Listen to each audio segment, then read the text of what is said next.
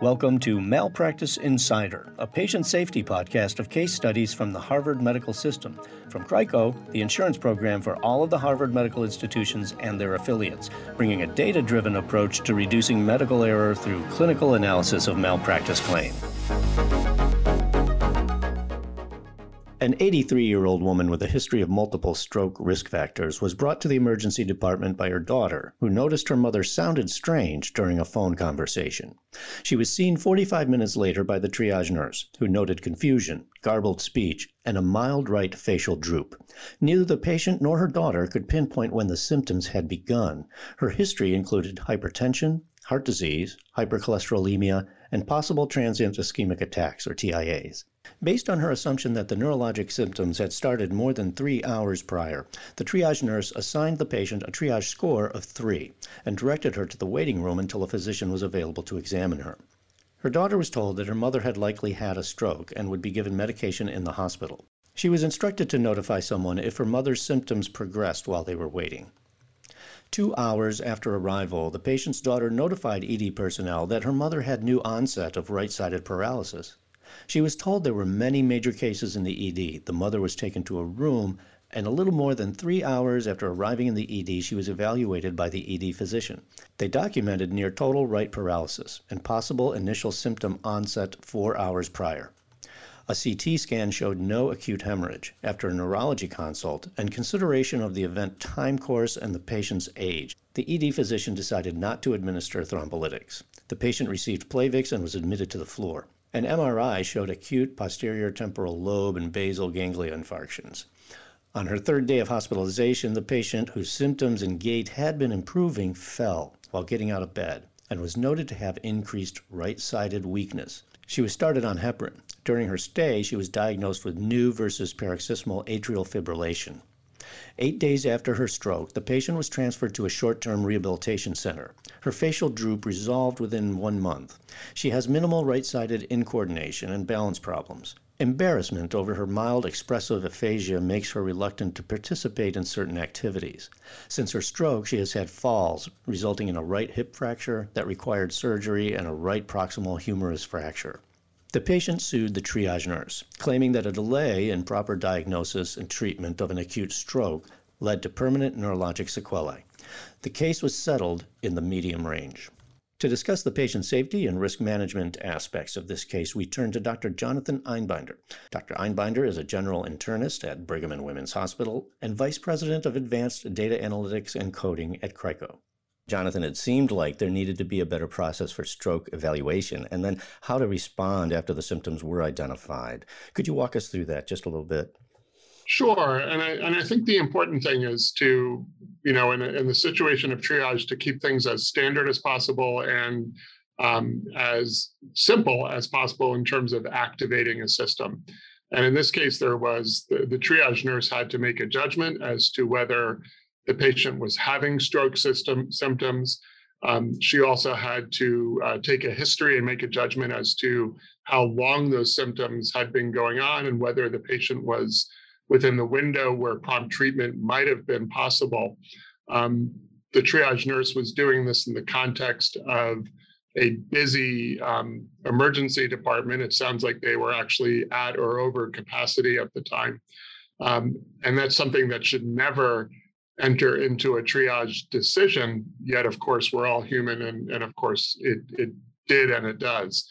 Um, and what you'd really like to have happen is a is a very straightforward, completely reliable process or a highly reliable process, where if a patient with stroke symptoms come comes in, um, the nurse can activate the appropriate resources. No questions asked, no judgment, no recrimination, no eye rolling, second guessing, et cetera. Um, and then patients can get evaluated and get the treatment they need if they need it. And if there is no treatment possible, that's okay too, right? What you don't want to have happen is somebody fall through the cracks um, when they could have been treated. What What are the take homes that you could see? So I think that uh, there are several take homes um, for this case study, and the first was, you know, the need for a you know highly reliable triage process that minimizes um, bias and environmental factors. Obviously, that also involves you know having a, a good process in place, having good training of the individuals, um, having ideally you know reinforcement and measurement of performance with regard to that protocol as well would be would be very important. Um, in this case, the nurse made a judgment that the patient's stroke um, was outside the window where it could have been treated and also didn't recognize that the stroke might have been an evolution. Really, what needed to happen was the patient needed to be evaluated by a stroke team and by a neurologist very promptly um, to decide whether any treatment was indicated or possible. In addition, the nurse, as I mentioned, the triage nurse took into account um, the environmental factors. So, triaging the patient at a lower level of priority because of the current overcapacity state of the emergency department. They were really, sounds like they were really being inundated um, with cases in patient care. And one of the, the lessons of triage is you should always triage the patient the same, regardless of the capacity. Um, you may need to make resource decisions based on available resources, but you shouldn't make triage decisions as such. So the patient should have been triaged the same whether the ER was um, empty or whether it was over capacity.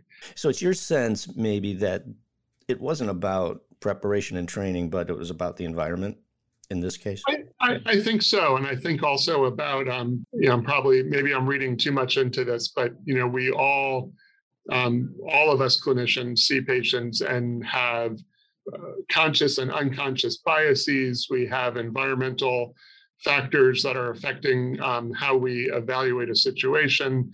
There's, you know, everything that, that's going into, um, into a decision like this.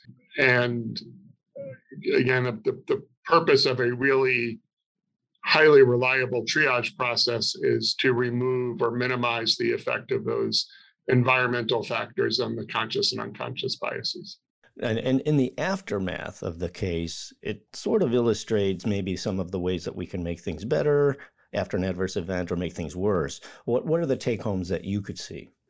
In terms of what leads to, in this case, a malpractice um, claim or suit, there are non-clinical factors um, unrelated to negligence or the quality of care that affect whether or not a suit is filed. Um, in this case, leaving the patient in the emergency department waiting area with her daughter, um, where the daughter felt um, maybe that her mother wasn't getting um, adequate care, that she wasn't being seen and heard, and that the daughter's concerns weren't being taken into account those are all um, conditions that are set up for you know an adversarial relationship and a potential malpractice suit uh, if things go um, poorly.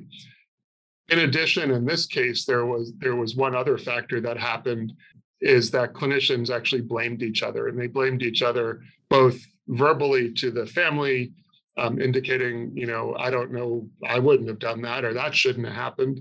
Um, and then also, I, I, understand in the medical record there were some, uh, there's a little bit of finger pointing, and that is a situation that even if there isn't any deviation from the standard of care or any negligence, um, is going to not lead to a good outcome with regard to any malpractice uh, litigation.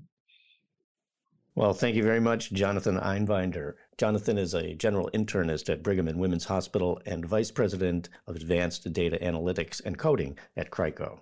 I'm Tom Augello for Malpractice Insider. Thank you for listening to Malpractice Insider, a podcast of case studies from CRICO in the Harvard Medical System. Find all of our podcasts at www.rmf.harvard.edu slash podcasts and subscribe.